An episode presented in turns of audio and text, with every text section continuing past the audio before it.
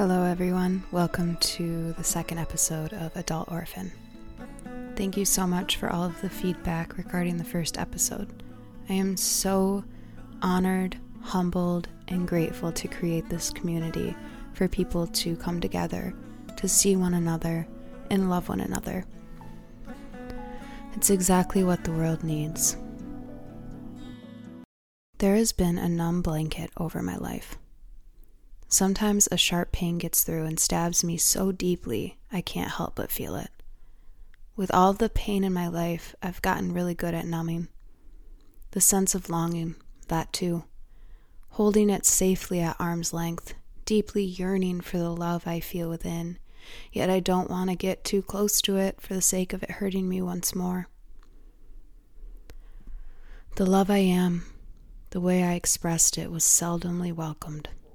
This dull pain in my life feels like it'll never leave. The pain in my chest that aches in the knowing that what I want to change externally cannot be changed. My breath quickens. I want to scream out, cry out. Anybody hear me? Please. Mom, Dad, where are you? A lost child so afraid, yearning for a warm home to reside in. How will life ever feel full without you, I wonder? How will I ever recover? That feels like a miracle. And then I stop. Maybe there is no recovering. Maybe all of this is me, now, and forevermore from here on out.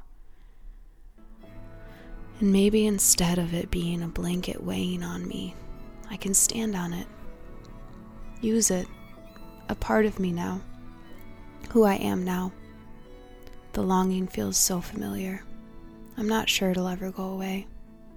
I know it keeps love out and joy, and that is really painful. For moments, a ray bursts through, and I feel it so undeniably. My heart longs for that as well. To be as I once was, as I am now, forevermore. I feel like humans search for what's wrong or hard. I've searched for why things happen and what's right in the alignment of all of that. Often negating or ignoring what's wrong or hard because a lot of my life has been exactly that. I was taught to survive through loving it, but the type of love that ignores and doesn't see the truth. So I've had to sit in on some deep pain over the years, and it's only grown. It has brought me more into the truth of who I am now. I don't need to continue protecting myself from what's wrong, what's hard. I can just see it, be in it, like a long lost friend, because I have me. And I know that what I resist persists, and I know that it won't always be like this, even if it feels like it will. Because I have a choice if it is. The things that happened to me were not my choice. My reaction was. Even if my reaction was to love it into ignoring a deep truth or pain, I had to be what I wasn't to see what I am. That's how God realizes themselves. That's how we all learn. I see it now. I am here. I'm a creator. I only hold myself back because of the fear of this pain. And it's more comfortable to expect the pain or to relive the pain and I've experienced out of a false narrative and a sense of safety. But I see the toll it's taken on my body the breathlessness, the running, the lack of truth that my body is actually fighting every moment by continuing to live this way. I can't anymore. I have to soften and breathe into these parts of me because it's too painful to continue resisting them.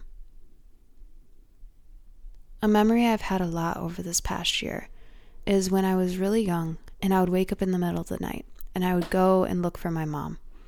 And she wouldn't be in bed. So I would try to find her and I would go outside and little me in my pajamas and I would scream, Mom, Mom, at the top of my lungs. What? Where are you? I'm in the garage. Why? What do you want? I just. I just was wondering where you were. I cry out for that little girl, and that little girl cries out for my mom. I remember when I first remembered this, and I was like, Is that. Did that really happen? Is that real? Because it felt so painful to remember. I felt so alone as a kid. I put all of my worth on my mom. And a lot of times, my way of being or my ecstatic energy of living life and laughing and loving was too much. It was too bright. But if I wasn't that way, then I was expected to be that way. A lot of times, my life still to this day feels valid if I'm living it for her, if I can see my joy through her. Since her passing, I have been running not only through lawyer and estate stuff and the legalities and technicalities. This past eight days, I've been back home in Michigan cleaning out my parents' entire home. So there's the external way of running, distracting, being. And then there's the emotional. I know everyone runs from one thing to the next. Death makes you stop, even if just for a moment. There is an undeniable pause in life. And then there's a fork that appears. One way is to a more mindful way of life, no longer avoiding the inevitable fact that we do all die, and awakening to how we can better our life. And the other road is continuing on in a busy denial of this fact, or the ostrich effect. Sometimes that is used for coping, but there will always be a whisper, even if we stop for a minute, of what it means to make a more meaningful life. Sometimes we don't stop long enough to understand our true intention behind this. A lot of times it is rooted in a way of repentance. There's also an undeniable loneliness that can set in. For me, this has been the disconnection with myself. The realization that I too have been running for far too long. Growing up with a sick father for 12 years, I always feared losing my mother, especially after he passed. And with all of my mom's stress, I created a massive dependency on her, and I looped my joy through her. I recently found out about two of my friends who got married, and I am so happy for them. And then I felt like I got stabbed. and it wasn't about them at all, it was about me. One of the last conversations I had two years ago when my mother came and visited me the last time in Chicago, which was today, January 24, 2019 she came and we had a spa weekend, just her and I. And on her drive home, I remember her texting me saying, I can't wait for your wedding. This, uh, this song just came on and I burst into tears. I'm so excited to dance with you there.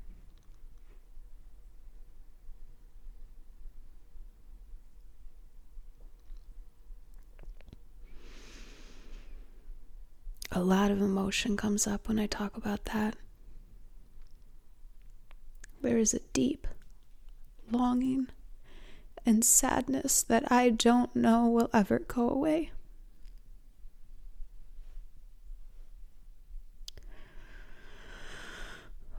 My partner and I, that have been together for almost a decade, we ended up calling off our wedding. We were supposed to get married last August 2020.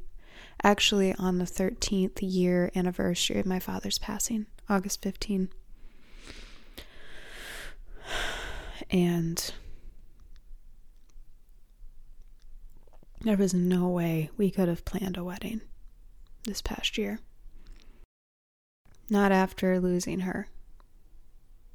She was a part of that whole process, and it's too painful to think about. But this is the longing I'm talking about.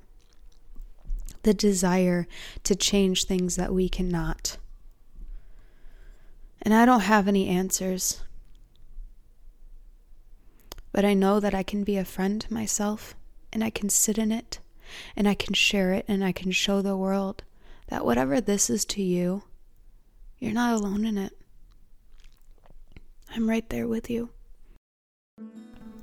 Thank you all for holding space and listening to me today. I cannot even begin to explain how healing this is for me. I love you all, and I send you infinite gratitude.